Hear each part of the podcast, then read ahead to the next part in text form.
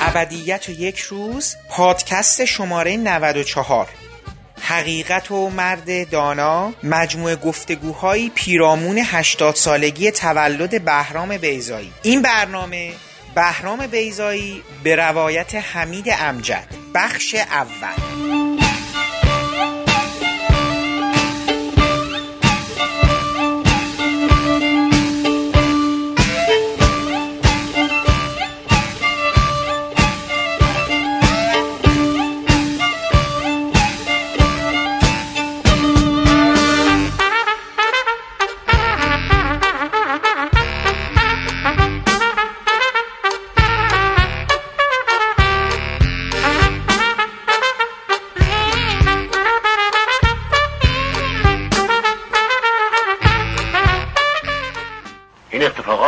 شک میندازه.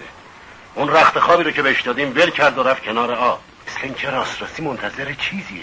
وقتی ما خوابیمون بیداره، وقتی ما کار میکنیم اون کجاست؟ اینا همش مال چند روزه، اونقدر که خودشو بشناسه. به نظرم یه چیزی رو از ما قایم میکنه. نگاش کنی؟ اونایی که میان دنبالش شاید دوستاش باشن. شاید این آتیش هم علامت باشه. ببین چه ترسی برشون داشته. این حرفا رو جای دیگه نزنید. هر چی باشه اون مهمانه. پس به همه بگو مواظب خونه هاشون باشن. من دیشب خواب بدی دیدم. من خیال میکنم که اون میخواد چیزی از ما بدزده. من کار میکنم. من میخوام محبتهای شما رو تلافی کنم. چطوری؟ من بلدم محصول درو کنم. بلدم آب بندازم توی چرخ. دیگه چی؟ بلدم ماهی بگیرم. نه. بلدم درخته رو قطع کنم. نه. بلدم خونه بسازم. نه.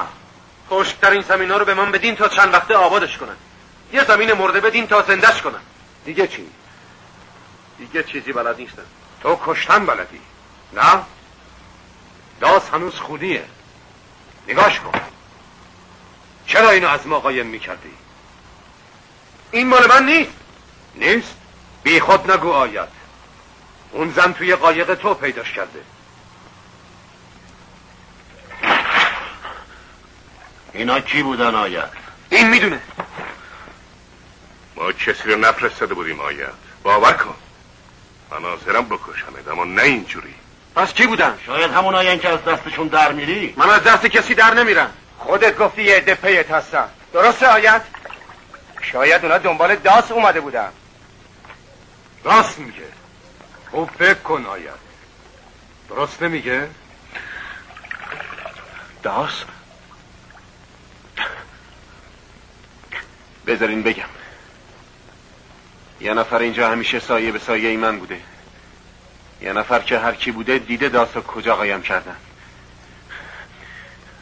میدونین؟ داس سر جاش نبود. نبود؟ شروع شد. استغفرالله. حالا دیگه هر شب یه عده میخوام بریزن تو آبادی. از اینجا برو آید. وقتی تو بری همه چی تموم میشه. دیگه خیلی دیره. من نمیتونم برم. فهمیدین؟ امشب اینجا یه عده کتکم زدن. داس سر جاش نبود. از اون گذشته من امتحان سختی دادم. تو همه بازی رو به هم زدی. من امتحان دادم. من یکی رو گیر بردم که اگه برم ناراحت میشه. تو کسی هستی که پیت میگردن. برای همینه که باید بری. به خاطر این نیست که منو بیرون میکنی. به خاطر این نیست زکریا. میبینی؟ نمیشه که کشتش. تو اون آدم هایی چماغ دار. همه همه اینا کار خود شما. کار توه زکریا. تو میخوای منو بیرون کنی. اما حالا دیگه من نمیرم.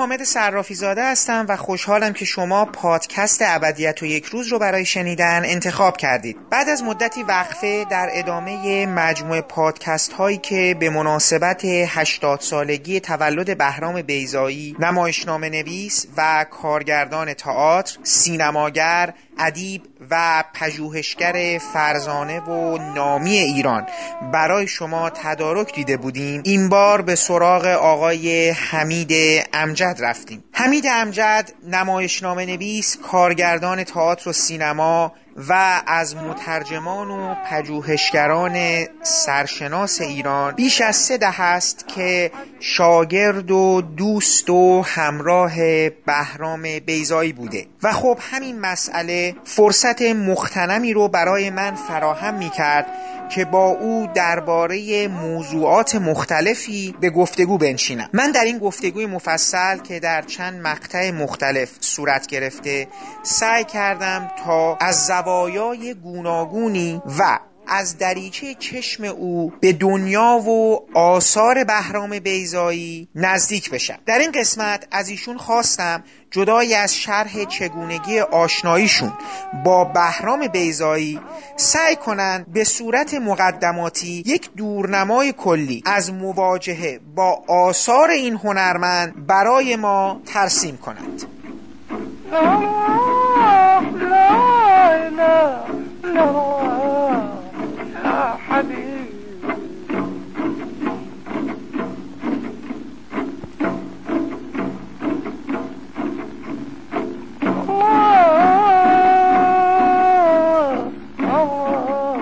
واقعیتش با همه قبل از اینکه بیام برای گفتگو داشتم به این فکر میکردم که من دلم میخواد با سه تا حمید امجد در رابطه با بیضایی وارد سه بخش یا سه جهت بشم. یه قسمت هست یه جور حمید امجدی که بهرام بیضایی رو خیلی عاشقانه دوست داره، شبیه یک شاگرد بوده، هرچی که پیرامون بیضایی بوده، در ارتباط با بیضایی بوده، گردآوری کرده، درشون دقیق شده و اینها رو برای خودش نگه داشته. یه جور حمید امجد عاشق بیضایی، عاشق اسلش شاگرد. قسمت دوم حمید امجدی که این عشق رو تبدیل به تحلیل کرده، از این یک تولیدی رو آورده، مجموعه مقالاتی که نوشته. یعنی حالا ما با یه حمید امجد پژوهشگر طرفیم، کسی که شروع کرده اون عشقش رو تبدیل به یک مجموعه از دستاوردها و پخش اون، در حقیقت اشتراکش با آدم‌های دیگه، با مشتاقان دیگه یا اون کسانی که میخوان حالا بیضایی رو بشناسن طرفیم. و یه حمید امجد سومی هم داریم، اونی که با آقای بیضایی در یک فیلم همکاری داشته به عنوان بازیگر. حالا این بازیگره رو میخوام تو پرانتز بذارم، اصلا حمید امجد به علاوه بیضایی به عنوان یه دوست، به عنوان کسی که تمام این سالها همراهش بوده و باهاش مراوده فکری داشته، چیزهای زیادی رو از بیضایی میدونه که شاید ماها ندونیم، علاوه بر اون دستاوردها و اون گردآوری‌ها. خب مثلا حالا دوستانم با شروع همه اینها میگم که حمید امجد کجا اصلا با بهرام بیضایی آشنا میشه، کجا اصلا براش بیضایی مسئله میشه، قصه حمید امجد با بیضایی نقطه شروعش کجاست. نمیدونم که این چقدر به درد موضوع شما و مناسبت شما بخوره. این وجهی که میگین یه قدری دیگه شخصیه و شاید خیلی مربوط به صحبتی درباره آقای بیضایی مستقیما نباشه و یه کمی ممکنه و قصه من باشه تا قصه ایشون.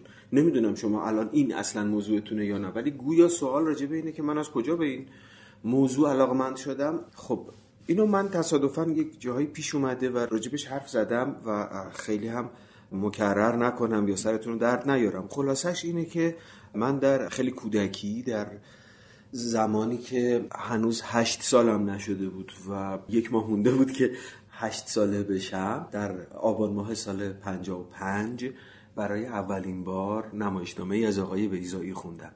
پیشتر چند تایی نمایشنامه خونده بودم، از جمله از غلام حسین ساعدی، و در اون زمانی که گفتم، زمانی که در آبان پنجاه و پنج که من کلاس دوم دبستان میرفتم، یک مریضی سخت گرفتم، یک آنفولانزای سخت، و شاید مثلا ده روزی خوابیدم. توی اون فرصت برادرم که اهل مطالعه بود و کتابخونه خوبی داشت و کتابخونهش همیشه در اختیارم بود و خب توی اون سالهای خیلی بچگی من در واقع او به من پیشنهاد میکرد کتابهایی رو برای خوندن.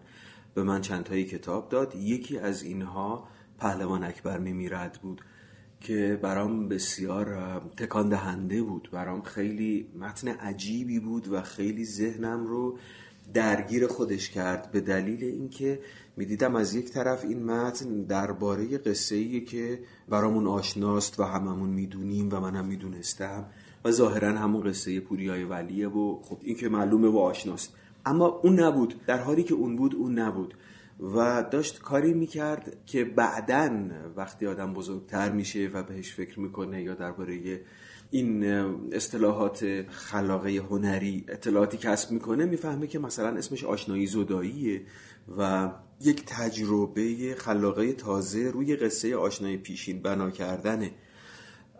این خیلی ذهنمو درگیر کرد و در مدتی که در واقع اون مریضیه ادامه داشت انگار که مبتلای این قصه هم شده باشم، چند بار دیگه اون متن رو خوندم و طبیعتاً و خوشبختانه بعدتر وقتی حالم خوب شد هم همچنان این خوندن رو ادامه دادم.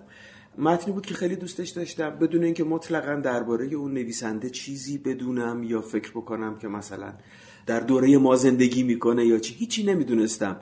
برای آدمی که تازه کلاس اول دبستان رو پشت سر گذاشته، جهان متن‌های خوندنی شاید همه از یک جنبه مثل همن و تو خیلی نمیشناسی که این یکی نویسنده امروزیه، ممکنه که همین الان جایی توی همین شهر باشه یا نویسنده‌ای که مال قرن مثلا سوم هجریه. برات فقط همه اینها جهان خواندنی ان. من چیزی درباره این نویسنده معاصر نمیدونستم و فقط برام یک نویسنده بود، ممکن بود مال هر عصری باشه و برام عجیب بود و جذاب بود.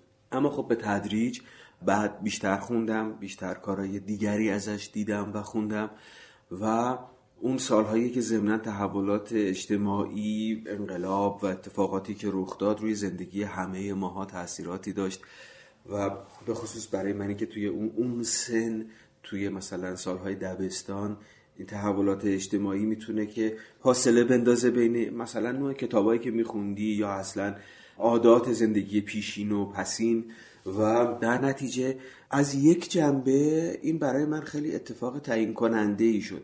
خیلی چیزها سلسله مراتب پیشینش رو شاید از دست داد، به این معنا که تو اگر میخواستی حالا مثلا به نمایش فکر بکنی لابد باید سالها زمان میگذشت، بزرگ میشدی، مثلا مدرسه تموم شد، دانشگاه میرفتی، این رشته رو انتخاب میکردی، اما توی اون شوریدگی و آشفتگی زمان همه چیز مدام دور میشد و نزدیک میشد مثل یک خواب.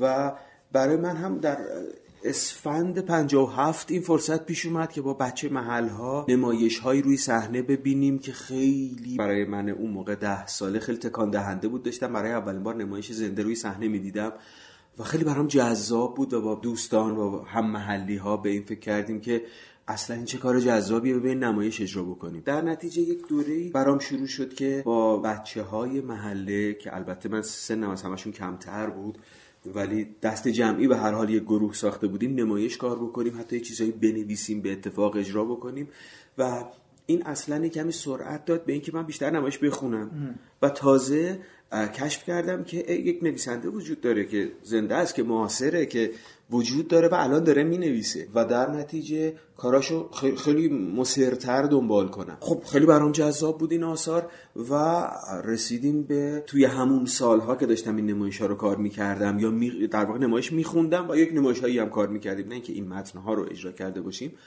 و توی همون سالها که نمایش به عنوان یک مشغله فعلی درگیر کننده بود برام، یادمه که در زمستان در اوایل دهه شصت، شاید زمستان شصت و یک یا دو، نمایشنامه خاطرات هنرپیشه نقش دوم از آقای بیضایی منتشر شد و یا من اون لحظه دیدمش و اونو که خوندم به نظرم رسید خب حالا دیگه الان یه اتفاق دیگه داره میفته، حالا باز شاید الان دارم امروزی قضاوتش میکنم، ولی اون موقع یادم فقط اونو خوندم تصمیمم برای بقیه زندگی قطعی شد. آها. یعنی به نظرم رسید که من هیچ کار دیگری در زندگیم غیر از نمایش نمیخوام بکنم، این اون چیزیه که من میخوام. تا قبلش خب آره داشتیم با بچه محله یه کارایی میکردیم و یه نمایشای محله‌ای و اینها، ولی از اون لحظه به نظرم رسید نه این موضوع جدی‌تر از این حرف هاست و شاید همه زندگیم از اون لحظه به بعدم همونجا قطعی شد، تصمیمم، حرفم، آیندم. و از اون لحظه نه دیگه فکر میکنم خیلی جدی، خیلی مصر و خیلی پیگیر کارای این نویسنده رو خوندم و باز خوندم.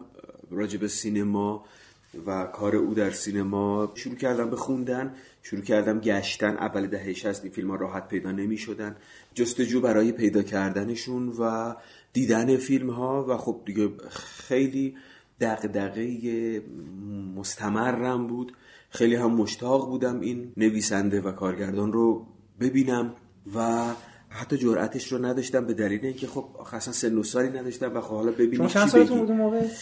به من متولد آذر چهل و هفتم و در نتیجه مثلا ده دوازده ساله بودم و خب سخت روزها میگذشت، ولی بالاخره گذشت. و وقت به محض اینکه مدرسه تموم شد فکر کردم که دیگه حالا بزرگ شدیم و اینها، میشه رفت اون نویسنده رو پیدا کرد. این اتفاق عجیب هم برام افتاده بود در جشنواره فجر سال شصت و چهار. در سینما آزادی ایستاده بودم ها. که یک آقایی که نمیشناختم اومد زد پشت شونم و گفتش که تو اسمت اینه؟ گفتم بله. گفت تو همونی هستی که خیلی بیضایی رو دوست داری؟ گفتم بله.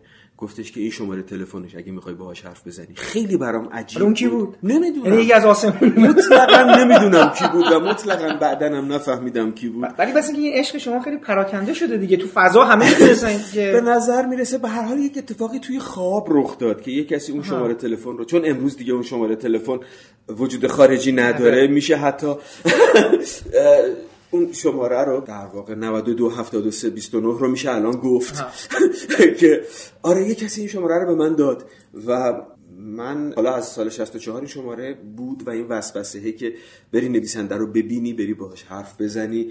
ولی خب مثلا من تازه اول دبیرستان بودم، اصلا این فرصت کمی که حالا بری بری ببینیش. برای تو جالبه که اونو ببینی، چرا باید برای اون جالب باشه که تو رو ببینه؟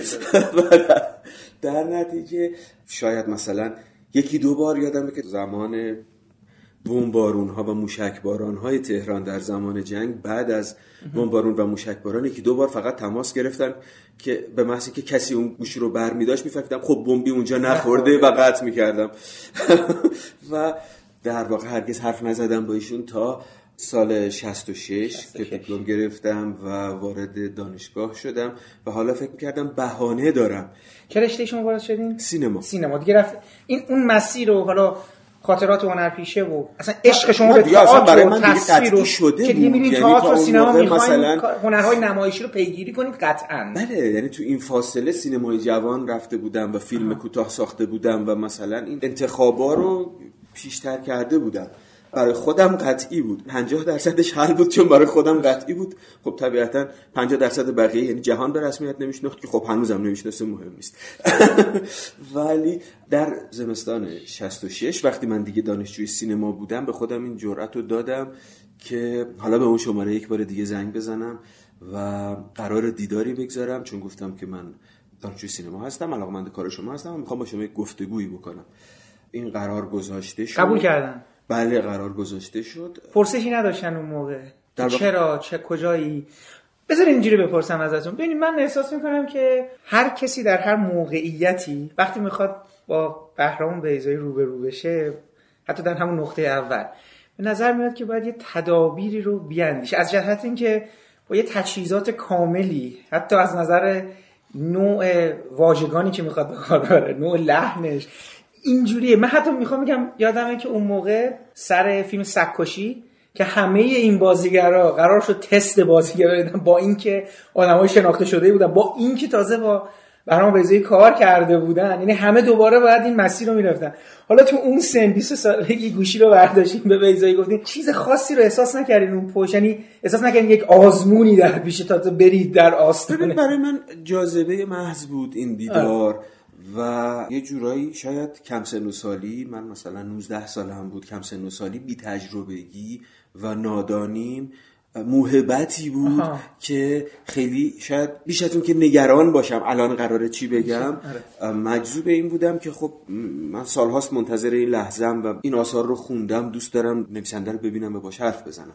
این اشتیاق شاید مانع میشد که خیلی به عواقبش فکر بکنم و از اون طرف انقدر برخورد صمیمانه، راحت و بی دغدغه، بی مسئله‌ای دیدم که ترسام زایه شد، ترسم ریخت و تونستم با آسودگی وارد مکالمه بشم. به هر حال من یک دوست هم مدرسه‌ای به نام احمد پایداری داشتم و ما با هم توی دبیرستان با همین کارها رو میخوندیم، دنبال میکردیم، علاقمند بودیم، یک کمی هم شاید برای این گفتگو به هم دل میدادیم، به هم شجاعت رو میدادیم و از همون اولین قرار به اتفاق ما دو نفری رفتیم پیش آقای بیضایی. خب دو تا آدم زیر بیست ساله بودیم ولی خیلی راحت پذیرفته شدیم توی این گفتگو و گفتگویی که شاید نزدیک به سه ماه طول کشید. ما راجع به تک تک آثار حرف میزدیم، دونه به دونه، نه یک گفتگوی کلی، نه، راجع به مجموعه آثار، همه نمایشنامه ها، فیلمنامه ها و فیلم ها، هر آنچه که در دسترس بود و میشد راجبش صحبت کرد. و یادم در جریان گفتگو که بودیم تعدادی از کارها رو هم که ما نداشتیم و ندیده بودیم ایشون در اختیارمون گذاشت که ببینیم. حالا که داریم این گفتگو رو میکنیم طبیعتا این لطفو داشتن که اینا رو هم خونده باشیم که راجع به مجموعه صحبت بکنیم. و تا هجدهم خرداد شصت و هفت که ایشون رفتن به سفری حدود یک سال، یک ساله یا یک کمی بیشتر، سوئد دیگه، همون که میرن سوئد دیگه، در ابتدا رفتن آلمان، از اون طرف رفتن سوئد. تا زمانی که ایشون رفتن ما این گفتگو رو داشتیم ادامه میدادیم و در واقع خب اون گفتگو شاید برای من بزرگترین دوره آموزشی همه زندگیم بود. حالا اساساً شکل مواجهه با اثر هنری، شکل حرف زدن درباره اثر و در واقع تحلیل کردن رو میدیدم، میشنیدم و با همه وجودم سعی میکردم که جذب کنم این جهان پر از آموختنی رو. برام خیلی جذاب بود. آقای بیضایی هم چه اون زمان چه بعدتر گاه... که گاهی یادی از اون دوره کردن، شا... ظاهرن به نظرشون جالب بود که خب این بچه ها همه این کارا رو خوندن و اینکه خب همه این کارا رو انگار از بر میشناسن، همه جمله ها یادشونه، همه تصویرهای فیلمایی که دیدن یادشونه. ظاهرا این باعث میشد که گفتگو رو بپذیرن و همراهی بکنن. خب برای من هم که اصلا چیزی بود که سالیان سال در انتظارش بودم و خیلی جذاب بود. الان که ما برمیگردیم به این، از اول بخوایم نگاه بکنیم، این نکاتی که برای شما در آثار آقای بیضایی برجسته میشد یا متفاوت میشد با چیزهای دیگه که اون زمان میخوندید یا میشنیدید یا میدیدید، اگه بخواید به صورت حالا یه تیتروار برای ما بگین اینها چی بودن؟ چه چیزهایی بود که انقدر باعث میشد فکر بکنید که بیضایی نسبت به یک سری از آدمهای دیگه، یک سری دیگه از نویسندگان یا یک سری از روشنفکران اون زمان که به هر حال شما داشتید باهاشون تغذیه فکری می‌کردید و شاشین باور می‌شدید، این در یه جایگاه ویژه‌ای برای شما قرار می‌داد؟ ببینید که اون زمان چقدر خودآگاه به اینها فکر کرده باشی یا اینکه توی اون سن چقدر تونسته باشی برای این سوال‌هایی که شما امروز دارین از من می‌کنین جواب داشته باشی، مطمئن نیستم و فکر می‌کنم چیزایی که الان بگم جوابای امروزه. من هم جوابای امروز رو میخوام. میگم گفتم اگه همون به قول اون رتروسپکتیولی، اگر به گذشته برگردیم و حالا بازخوانی کنیم، فکر میکنی چه چیزهایی باعث میشد اون زمان یا هر کلن برای شما بیضایی جایگاه ویژه‌ای پیدا بکنه؟ ببین یکیش این که فرق داشت، یعنی این که احساس میکردی که با زمینه موجود فرق میکنه. تو داشتی نمایشنامه‌های دیگه هم میخوندی و وقتی نمایشی از او میخوندی با همه نمایشنامه‌های دیگه فرق داشت. وقتی فیلم میدیدی با همه فیلم‌های زمینه موجود در کنارش همزمانش متفاوت بود و این تفاوت‌ها از جنبه‌های مختلفی بود. چیزهایی که اون زمان احساس میکردیم، شاید بیشتر تفاوت توی مضامین رو میدیدیم و یک تفاوتی که شاید اون موقع برام گنگ بود اینکه او قصهشو یه جور دیگه تعریف میکنه و البته این نکته مهم اینکه او اصلا انقدر خوب قصه تعریف میکنه، قصه گو بود و شاید توی حوزه های دیگری که میخوندم، خب داستان هم میخوندم، داستان کوتاه و بلند و شعر و همینطور نمایشنامه و این چیزها خیلی زیاد توی سالهای مدرسه. طبیعتاً نوجوان با یک جهانی مواجهه که دریا دریا متن نخونده هنوز جلوش هست، نمیگم که بعدن نیست ولی اون موقع خیلی کمتر خوندی و به هر طرف که سر میچرخونی میگی داستان ایران، میگی داستان کوتاه ایران، یک دفعه میبینی که از مثلا مشروطیت به این طرف داستان نخونده داری و راجع به هر کدوم از این موضوع ها، راجع به شعر و غیره، هم همه اینا برام جذاب بود، همه اینا رو خب میخوندم، دنبال میکردم و میدیدم که در آثاری که همون موقع دارم از بیضایی میخونم چیزهایی که ممکنه تو هر کدوم اونها دوست داشته باشم در این هست. این نگاه جدید، نگاه حالا بعدها آدم اسمشو میذاره نگاه مدرن، که توی بهترین اون کارها از هدایت تا نویسنده های بعدی تا شاعرهای بعدی و غیره داری میبینی و تحسین میکنی، اینها در این هم هست و در عین حال داستانهای این چگونه انگار فراگیر و دربرگیرنده جنبه‌های مختلفی از همه اونهاست. کمیت آثار هم اصلا کم نبود، یعنی تعداد نمایشنامه‌ها و فیلمنامه‌هایی که تا همون موقع منتشر شده بود از ایشون کم نبود و در نتیجه تو می‌دیدی که داری با واریاسیون‌های مختلفی و متعددی از تم‌هایی که مجذوبت کرده مواجه میشی. امروز بهش میگیم واریاسیون، امروز بهش میگیم تم، ولی اون موقع این جاذبه، این رنگارنگی رو می‌دیدی، اینکه چگونه در عین حال که با موضوعات، با دستمایه‌های مشترک تکرار شونده‌ای مواجهی، چقدر رنگارنگ دارن اینا عرضه میشن، چقدر متنوعن، چقدر دوره‌های تاریخی مختلف و زبان‌ها، شیوه‌های بیانی و به تدریج راجع به چیزایی فکر میکنی مثل فرم، که چقدر این فرم‌ها متنوعن، در فرم‌هایی که از یک طرف با هم مرتبطن، انگار دارن به هم پاسخ میدن، دارن کنار هم قرار میگیرن و یک کلیت، یک مجموعه بزرگتر رو کامل میکنن که بازتاب‌هاش توی آینه‌های کوچک تک تک آثار داره نمودار میشه و خودشو نشون میده. این جهان زنجیروار مرتبط و رنگارنگ شاید بیشترین جاذبه رو توی اون سالها برام داشت و خب البته اینکه تو همه اینها تفاوت‌هاش، تمایزهاش و تازگی‌هاش، آره تو می‌دیدی که داستان‌های مختلف، شعرهای مختلف، نمایشنامه‌های مختلف، فیلم‌های مختلفی رو دیدی، تجربه کردی که هر کدوم نکته‌ای دارن. موضوعی نیست که فقط این اونها رو در خودش جمع آورده، موضوع اینه که این نسبت به اونها تازگی‌هایی داره و این تازگی توی نگاهه، نگاهی که در گذر زمان کم کم کشفش می‌کنی، نگاهی که هم در مضمون خودش رو نشون میده و هم به تدریج وقتی که داری میخونی، حالا مثلا سالهای دبیرستان رو داری پشت سر میذاری و کم کم یه چیزایی رو داری میخونی راجع به شکل بازگویی این قصه ها، کم کم اصلا شیوه های بیانی و, و فرم رو کشف میکنی. برای من شاید کشف فرم از جنبه های اصلا به واسطه این آثار رخ داد و خب در واقع همزمان با اینها آثار جهانی رو میبینی، میخونی، نمایش، فیلم و غیره و برام راستش اینه که در همون سالها میدیدم اینها آثاریه که من میتونم کنار اثر خارجی جدی قرارش بدم، میتونم در قیاس با اونها ببینم یا بخونم و احساس نکنم که کم میاره، در حالی که ممکن بود خیلی آثار ایرانی توی سینما، توی ادبیات، توی نمایشنامه نویسی و غیره وجود داشته باشه که از جنبه‌هایی دوست داشته باشم، تحسین کنم.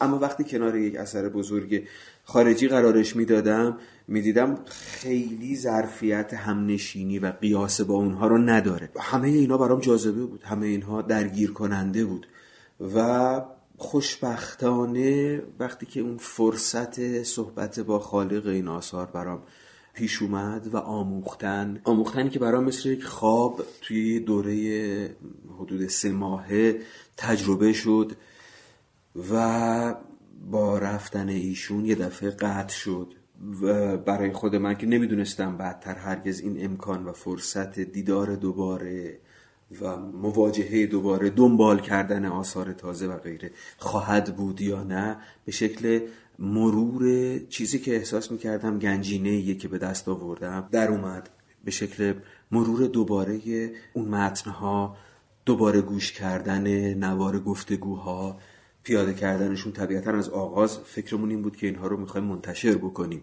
این نوارها باید پیاده میشد و پاک نویس میشد و این چیزا. این مرورها همچنان باعث میشد که من حالا آثار رو بعد از این مکالمه دوباره در ذهن مرور کنم، دوباره بهشون فکر بکنم و تازه توشون چیزای تازه‌ای کشف بکنم که توی بارهای اول خوندن انگار به تمامی و از جنبه‌های مختلف در نیافته بودم. خب فکر می‌کنم به هر حال همچنان که اولش هم گفتم و طبیعتا ناشی از سوال شما بود. بیشتر من دارم قصه خودمو میگم تا قصه من می‌خواستم بگم یه مقدار برای ما توی یه سری مسیرهایی که بیضایی رفته ما رو با خودت اون همراه کنی، اون جایی که حالا حمید امجد پژوهشگر واردش میشه.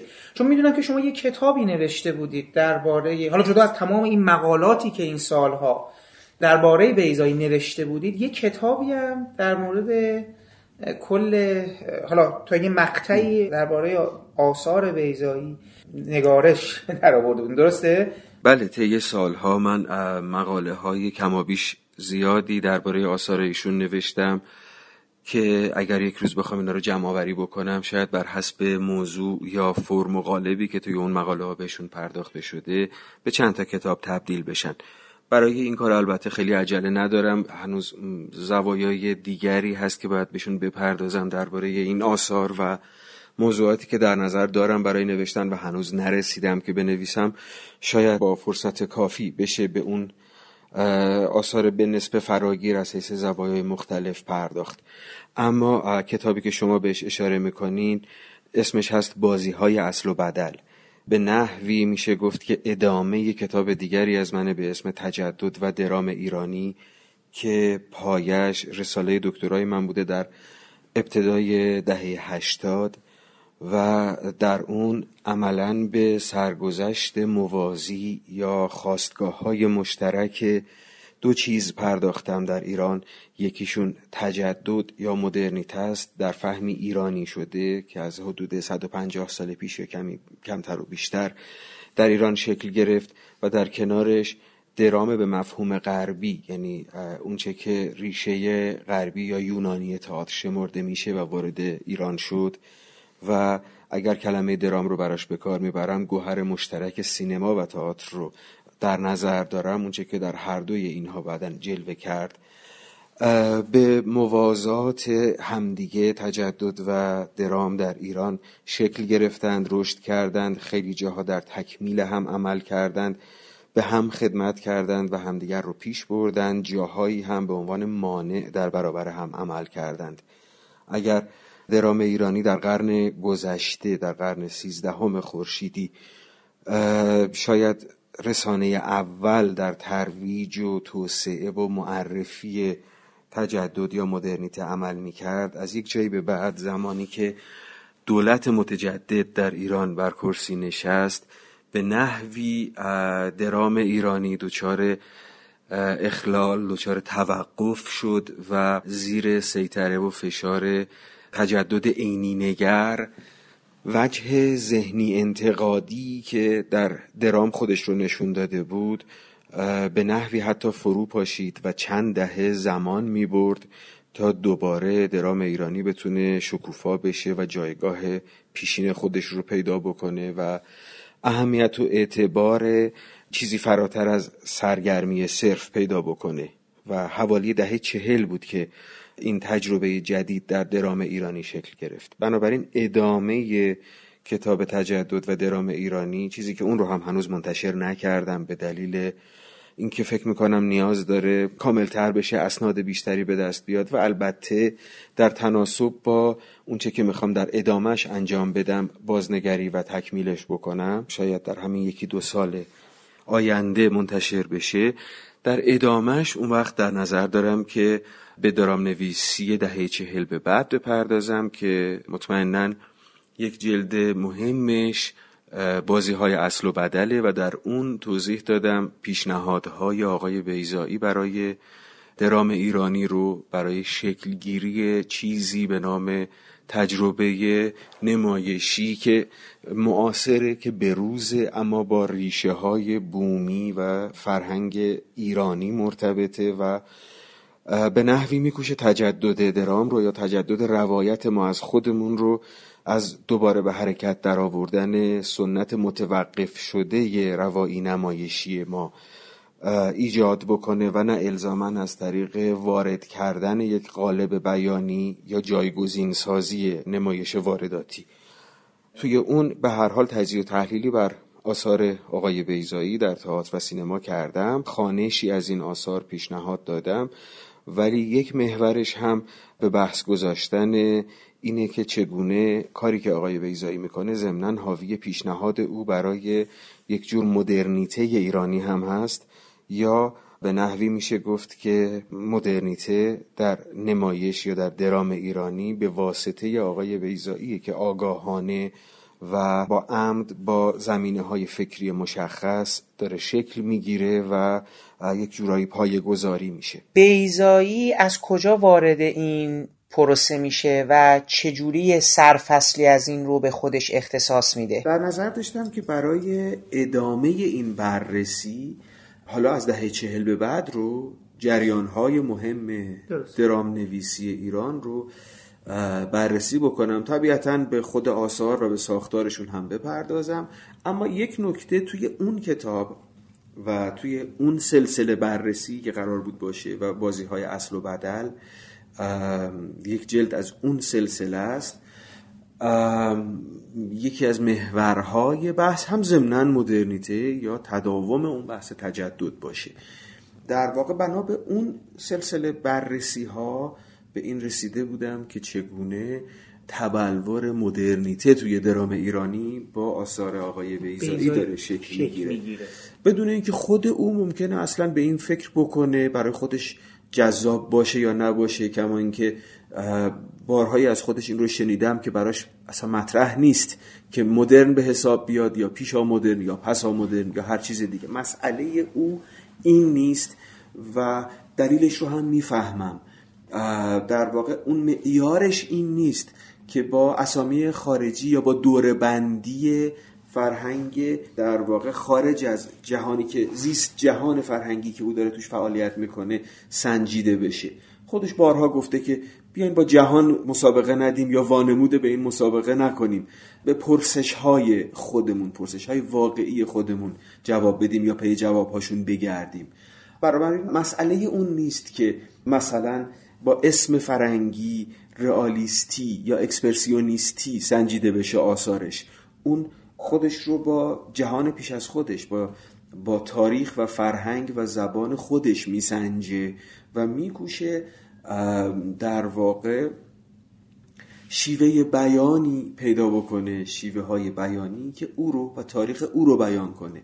از دید او درام وارداتی، درام با ریشه یونانی، درام غربی که میتونست امکانهای مختلفی هم در اختیار او بگذاره و اون نه مخالفتی الزاماً با این امکانها داشت و نه در واقع سر ستیز با جریان تاریخی که از پیش آغاز شده. یعنی اون که نمیخواد تاریخ رو عوض کنه و مثلا شکل درام غربی رو که وارد شده رو تاریخ رو برگردونه به عقب و مانع ورود اون بشه، اون که هست. در واقع میکوشه به این فکر بکنه که اگر جهان غرب در دوران کلاسیکش این چیزها رو داشته و در دوران مدرنش این چیزها رو داره، خب من در جهان خودم، در تاریخ خودم، در فرهنگ خودم که جهان ظاهرا گذشته من، گذشته تاریخی من، اصطلاحاً آثار کلاسیک فرهنگ من این چیزها رو داره، جهان امروزین من چی در قبال نیازهای معاصر عرضه میکنه.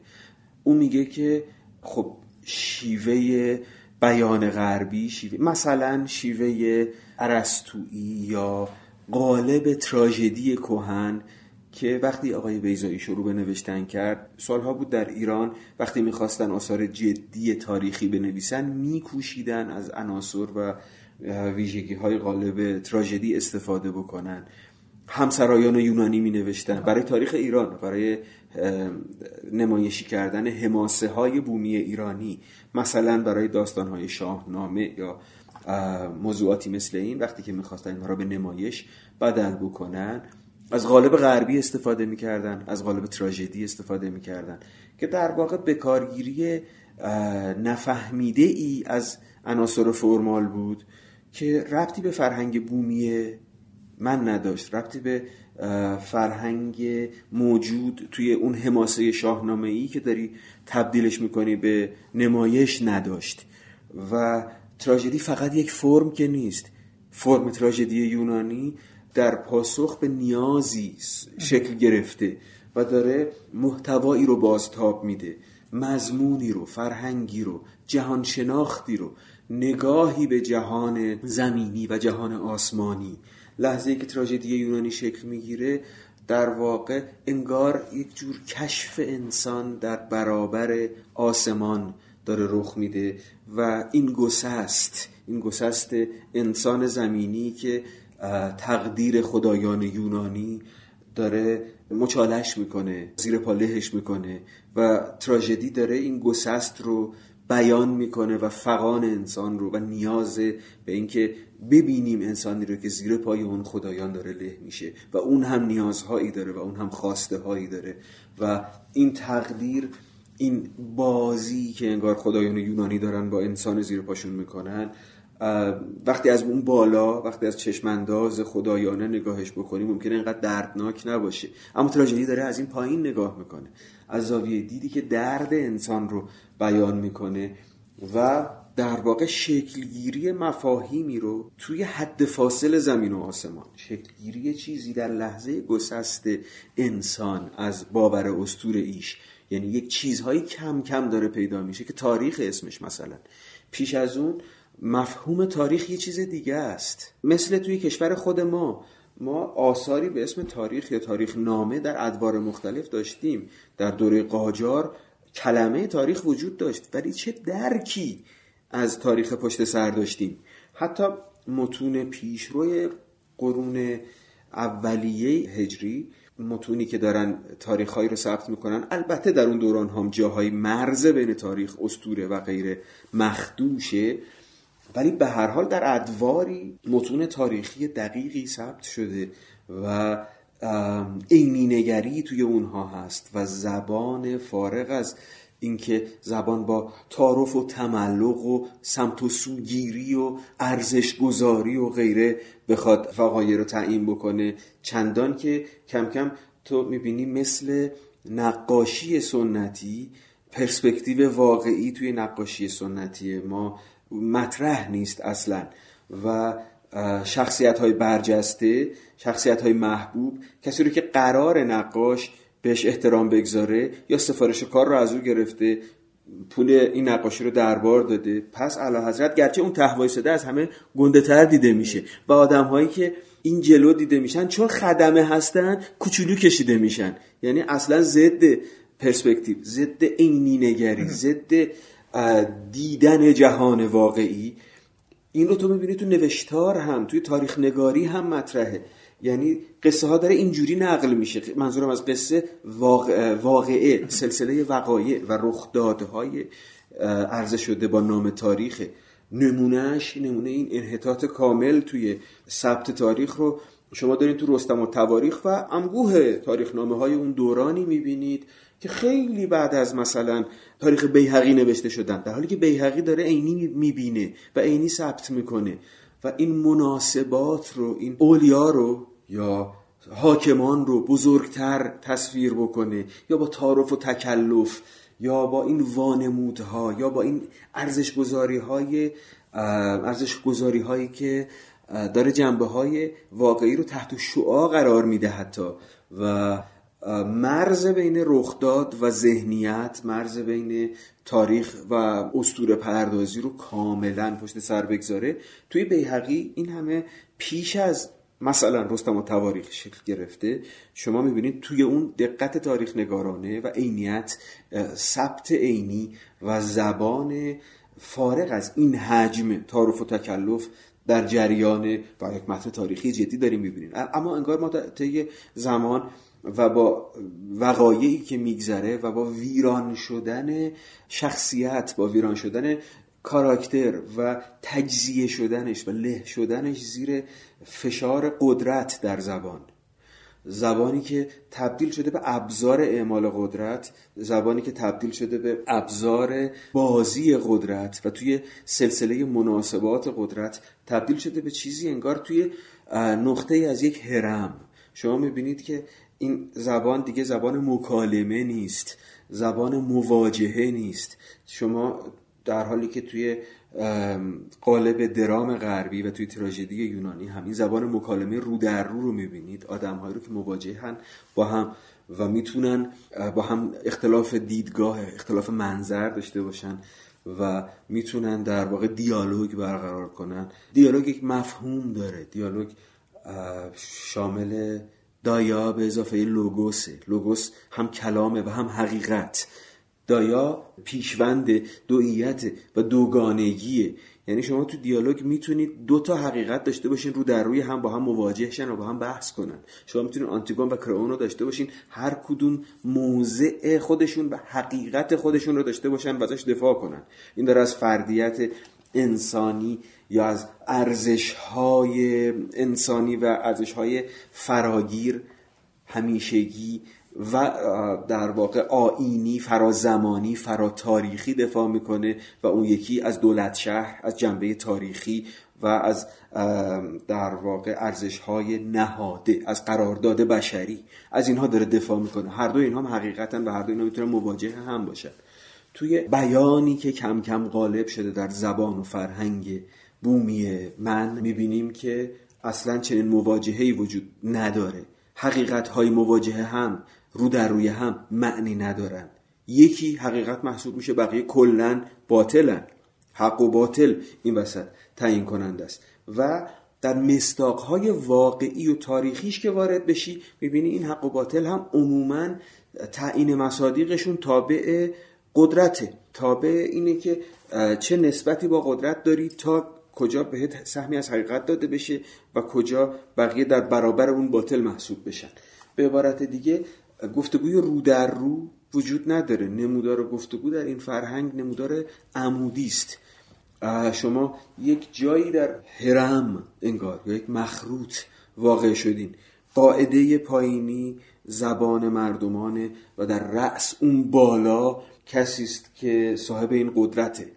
تک صدای قدرت اون بالا قرار گرفته و زبان مکالمه توی متون کهن تا همین اواخر ما، تو متون پیشا مدرن ما، توی فرهنگ سنتی ما، همیشه مکالمه عمودیه بین قاعده های مختلف. همیشه تو داری یا با بالا دست یا با پایین دست حرف میزنی، یا فرمان میدی یا ابراز تعارف و تکلف و کرنش میکنی. تمام زبان متون, متون یا درک تاریخی ما یا متون روایی ما تا قرنها پیش، میبینی که انباشته از این مناسباته. و راستش اینه که فقط هم ریشه این رو شما تو این قرنها و این دوران و این هزاره نمیتونی ببینی. تو هزاره های دورتر، تو متون کهن‌تر، توی هزاره های پیش از اسلامی، توی اون ادوار هم شما اونچه که میبینید توی سرزمینی که از جایی که تک خدایی پیدا میشه و نظام اداره سرزمین، اون چیزی که شکل گرفت به صورت حالا شاهنشاهی یا هر اسمی که براش میگذارید، در واقع قدرت تک صدا و ساختن باستا به اون در آسمان، مناسبات تک صدایی قدرت، خود به خود این هرم رو، این زبان و این شیوه بیان رو ساخته. خب شما حماسه یا داستان یا روایت تاریخی یا هر چیزی که در دل این رخ داده یا از اینجا شکل گرفته رو میخواستید در دوران جدید تبدیل به نمایش کنید، ولی در قالب تراژدی یونانی اینو می نوشتید، یا با همسرایان یونانی، یا با زبان مکالمه و بیان رو در رو. اصلا واقعیت نداشت. این جامعه هیچ ربطی به تنی که داشتیم میپوشوندیم نداشت و این قالب اصلا شیوه بیانی اون فرهنگ و اون تاریخ نبود. اون شیوه بیانی تجربه تاریخی و تجربه زیسته ما رو بیان نمی کرد و در نتیجه به نظر می رسه کاری که بیضایی کرد جستجوی قالب بیانی مناسب این حقیقت، این تجربه تاریخی، اتفاق اساسی بود توی فرهنگ نمایشی یا حتی خودبیانگری ایرانی. ما برای خودبیانگری در دوران جدید باید زبان خود رو میافتیم. این زبان آمیخته از زبان یعنی واژگان تا زبان تصویری تا زبان نمایشی و غیره، آمیزه اینها کاری است که در دوران جدید سر و سامان دادن بهش، شکل دادن بهش و به لحاظ نظری آگاهانه بهش فکر کردن کار بهرام بیضایی بود. فقط و فقط بهرام بیضایی بوده یا کسای دیگه هم بودن تو این عرصه؟ خیلی ها ممکنه که توی زمینه های نمایشی، تو زمینه های تصویری یا تو زمینه روایتگری و متن مکتوب و زبان ادبی تجربه‌های ارزشمندی داشته باشن، حتما داشتن و خیلی قدم‌های مثبتی هم حتما برداشته شده. عمدتاً هم فکر میکنم ناخودآگاه و پاره پاره و پراکنده و هر کس جایی قدمی، اما اینکه تو بکوشی به همه اینها خودآگاه نگاه بکنی، اینها رو به عنوان شیوه های بیانی یک دوران دوران انتقال به عصر جدید نگاه بکنی، بکوشی زبان در خور این انتقال رو بیافرینی، زبانی که ضمناً پاسخگوی نیاز معاصر باشه و از طرف دیگه ارتباطش با ریشه های زبانی رو نباخته باشه. همین ویژگی رو در مورد شیوه های بیانی و قالب های روایی بخواد در نظر بگیره، همین رو با زبان های در خور جهان جدید و امکاناتی که دنیای جدید در اختیار گذاشته، مثل زبان تصویری، مثل ثبت تصویر، مثل عکس و فیلم، و همین رو با اون چه که از قالب‌های دراماتیک و از نمایش جدید در اختیار قرار گرفته، بکوشی از همه اینها دستگاهی به سامان برای بیان و برای و با تصمیم معین و مشخص برای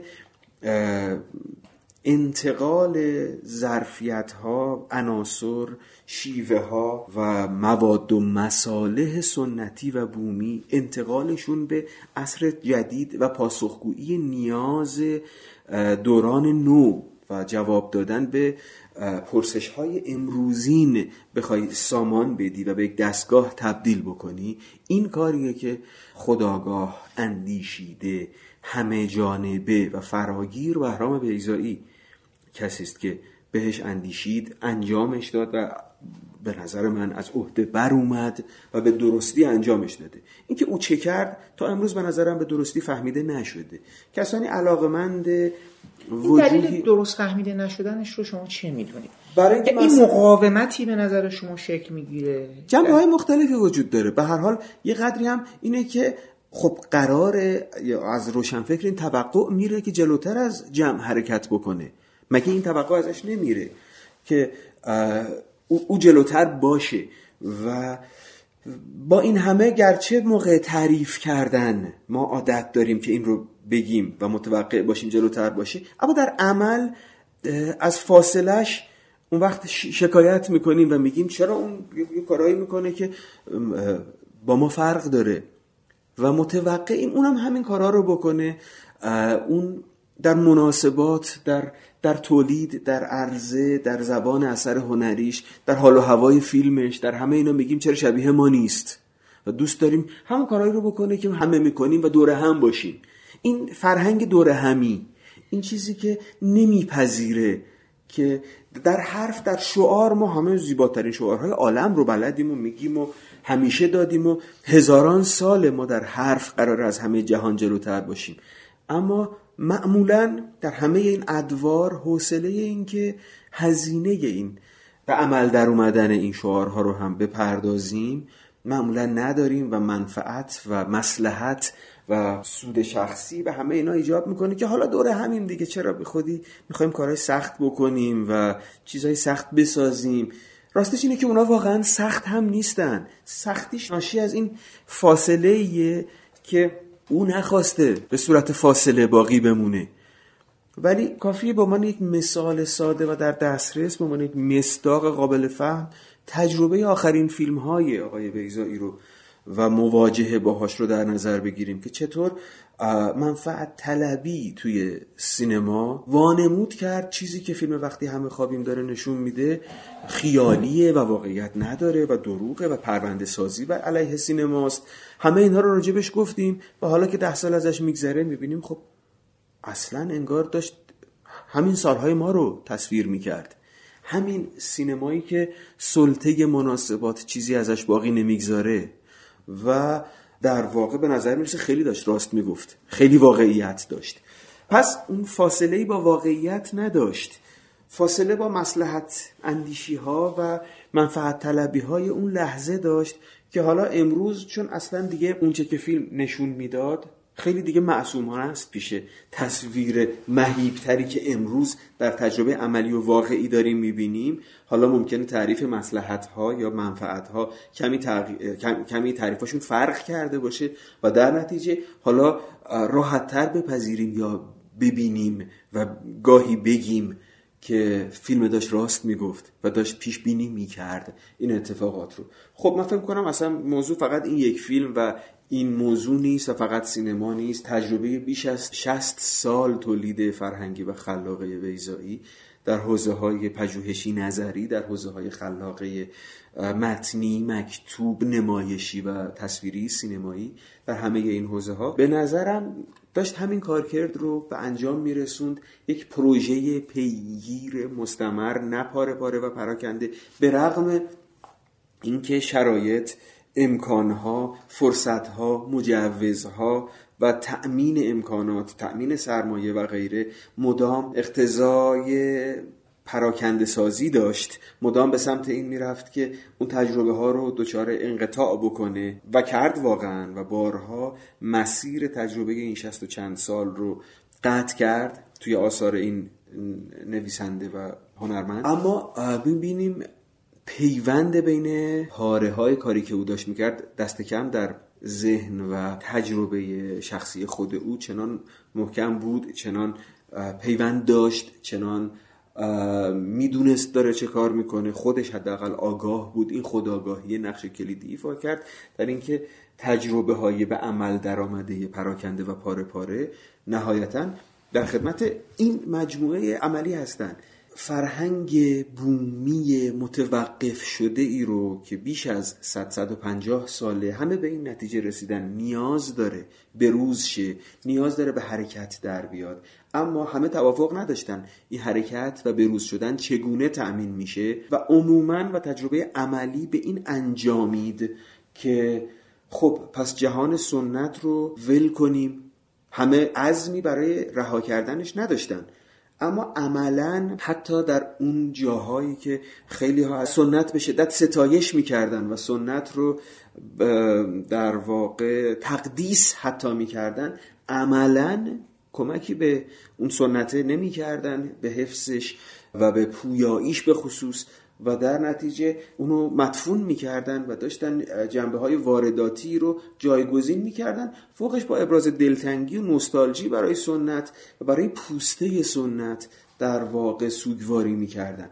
اما سنتی که داشت به زمان جواب نمیداد و همه جای دنیا همینطوره، هر سنتی در هر زمینه ای تا وقتی داره به نیاز واقعی جهان زنده پیرامونش جواب میده که اصلا اسمش سنت نیست و اسمش پویشه، اسمش زندگی جاریه و اسمش تاریخ در حرکته.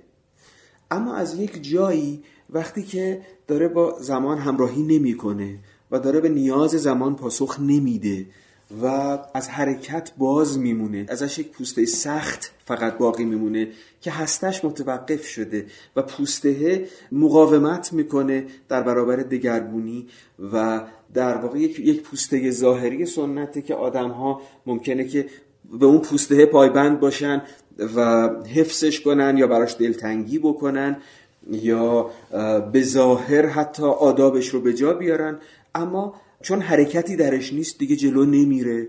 و این اون چیزیه که در دوره قاجار در مثلا دویست سال اخیر دیگه مدام هر رساله جدی، هر تفکری، هر نظریه پردازی داشته به این گواهی میداده و همه قائل به این بودن که باید تغییری رخ بده. این تغییر در دوران مشروطیت در شکل عینی منجر به تحولات سیاسی اجتماعی بیرونی شد، از جنبه‌های معنایی و در دریافت هسته درونی اونچه که حالا اسمش سنت یا یا هر چی که هست به نظر میرسه وقفه هایی داشتیم و به درستی خود این موضوع تغییر و تحول هم در خود دوران مشروطیت تا امروز هم راجبش توافق وجود نداشت که اون چیزی که قراره تغییر کنه دقیقاً چیه. گاهی به اینکه حکومت باید یا سلسله پادشاهی باید تغییر کنه بسنده شد. اول به اینکه مثلا محمد علی شاه بره ولی مثلا فرزندش بر تخت بنشینه بسنده شد. بعد فکر کردن باید سلسله پادشاهی تغییر کنه و بعد فکر کردن اساسا نظام حکومتی باید تغییر کنه یا در واقع جنبه‌های سیاسی تغییر کنه کفایت میکنه برای نو شدن. اما موضوع اینه که ما دیگه با تغییر نظام سیاسی، موضوع اینه که آیا همچنان به اون چیزی که میخواستیم برسیم و در حوزه‌های مختلف فرهنگی، اجتماعی، صنعتی، یعنی یکی از جنبه‌های مهمی که در دویست سال پیش مسئله این جامعه بود که ما نیاز به پویش و تحرک صنعتی داریم. اون موقع شاید اول از همه این کشف شده بود که به لحاظ صنعتی از جهان جدید جا موندیم. به لحاظ همه این چیزها آیا ما الان مولد شدیم یا نشدیم؟ به نظر میرسه بیشتر مصرف کننده و مقلدیم تا مولد. معدود متفکرانی در دوره‌های مختلف این دویست سال به این پرداختن که مولد شدن در حوزه‌های مثلا صنعتی یا اقتصادی پیوند داره با مولد بودن در حوزه‌های نظری، فرهنگی، فکری و زبانی. ممکنه همه اینها رو متفکر واحدی در این دویست سال بهش نپرداخته باشه. کسانی بودن بر حوزه مثلا نظم و نظام اجتماعی که باید نو بشه پرداختن، مثل آخوندزاده، یا آخوندزاده در حوزه زبان و خط به این موضوع پرداخت. کسانی ممکنه که به وجوه صنعتیش بیشتر توجه کرده باشن، مثل عباس میرزا و در واقع اون مصلحان دوره قاجار در زمینه های عباس میرزا، در زمینه های امیرکبیر، در زمینه های سپهسالار که کوشیدن با تأسیس کارخانجات یا اعزام دانشجو و فرا گرفتن علوم جدید به این سمت برن. کسانی قائل به ساختن نظم و انتظام سیاسی جدید، تعریف نهادهای جدید بودن. در دولت تجدد در آغاز قرن کسانی نهاد سازی می کردن و ممکن بود کسانی نظریه پرداز یا در واقع عملگرای این نهاد سازی بوده باشن، مثل در حوزه های کسروی، در حوزه های آقای داور، علی اکبر داور که نهاد ساز بود توی حوزه های مالی و همینطور حوزه های حقوقی. و کسانی توجه کردن به نوسازی زبان از جنبه‌های مختلف. این نوسازی در واقع مثل همه نوسازی‌های دیگری که ما کوشیدیم در اون دوران تجربه بکنیم، روایت‌های مختلف، رویکردهای مختلف و تابع باورهای مختلفی بود. از کسروی در حوزه زبان بگیرید تا ذبیح بهروز تا سید فخرالدین شادمان، چگونه هر کدوم اینها با زبان و وجوه خلاقه زبان ممکن بود مواجه بشن یا زبان رو. به نظر میاد مثلا نگاه آقای کسروی به زبان مطلقاً با وجوه خلاقه سر سازگاری نداره. از نظر او شعر اتلاف وقته، کلاً ادبیات، رمان کلاً اتلاف وقته و اون نوسازی زبان رو انگار از جنس نوسازی صنعتی میبینه. خب مثلا کسی مثل ذبیح بهروز توی حوزه‌هایی اساساً توان خلاقه به خرج میده، عمل میکنه، شعر میگه، نمایشنامه مینویسه و به نظر میرسه او در حالی که داره میکوشه با دانستن زبان کهن، زبانهای فارسی کهن به واژه سازی کمک بکنه تو حوزه‌های، میدونید او اصلا توی فرهنگستان و بعدتر حتی تو حوزه‌های واژه سازی نظامی فعال بود، اما ارتباطش با فرهنگ و ادبیات قطع نبود. یا آدم‌های مختلف، آدم‌های میان روتر در حوزه زبان و اینها، یا کسانی که ممکن بود اساساً خودش زبان پرداز نباشه اما نظریه پرداز نسبت بین زبان و جهان بیرونی مثل شادمان بود. شادمان خیلی زود و خیلی در واقع پیشگام خیلی ها بود در دیدن اینکه نسبت ما با تمدن پیشروی جهانی چیست و چقدر این نسبت تابع فرهنگ و تابع زبانه و اینکه تو برای، حالا اصطلاحی که او به کار برد و عنوان کتابش بود، تسخیر تمدن فرنگی بخوای بکنی به واسطه تسلطت بر زبان و بر زبان خود میتونه اتفاق بیفته. اگر زبان فرنگی بیاد، واژه‌های فرنگی و زبان فرنگی فرهنگ تو رو اشغال بکنه، تو جلوتر نرفتی، اونه که جلوتر اومده و تو اینطوری بر صنعت مسلط نشدی، تو باختیش. این نکته کلیدی و مهم که به هر حال ما سنت رو یا جهان پیشین رو بندازیم دور و از نو فکر کنیم، همه چیز رو وارد کنیم. چیزی که به نظر میرسه تجربه غالب در نوسازی یا در مدرنیزاسیون کشور ما بود و در دوره تجدد رضاشاهی در آغاز قرن به شدت این اتفاق افتاد. نوسازیمون در حوزه عینیت خلاصه شد، در مدرنسازی و نهادسازی عینی، در مدرنیزاسیون و نه مدرنیته ذهنی، نه در رهاسازی ذهن و به حرکت در آوردن اون هسته سخت سنتی ثابت که قراره بتونه دوباره به حرکت در بیاد و بتونه به نیاز زمان جواب بده و در نتیجه بتونه نو به حساب بیاد، متجدد بشه. در اون دوره انگار به این توجه نشد، معدود کسانی به این توجه کردن. برای من نمود تجدد مورد نظر آخوندزاده تداومش میاد میرسه به تجدد رضاشاهی که یه فاصله ای داره با تجدد مثلا صادق هدایت در عصر رضاشاه. من فکر میکنم یکی قائل به مدرنیزاسیونه، یکی قائل به مدرنیته.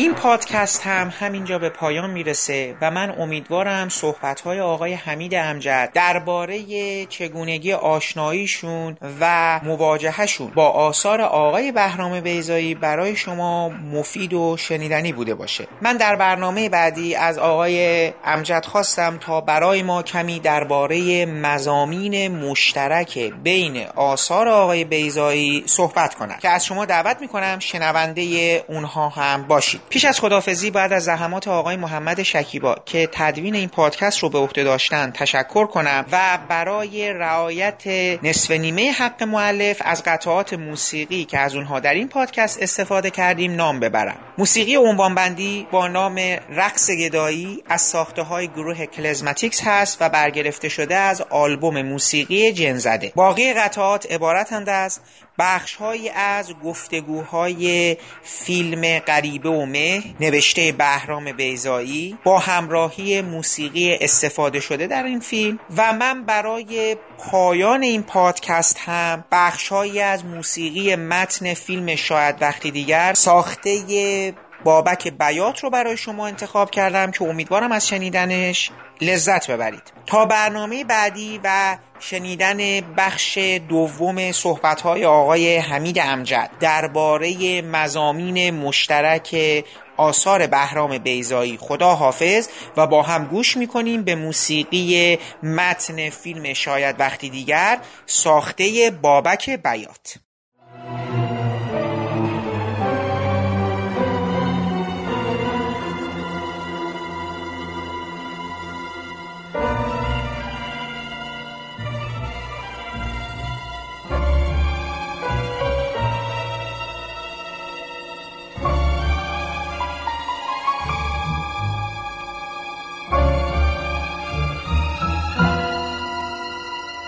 Bye.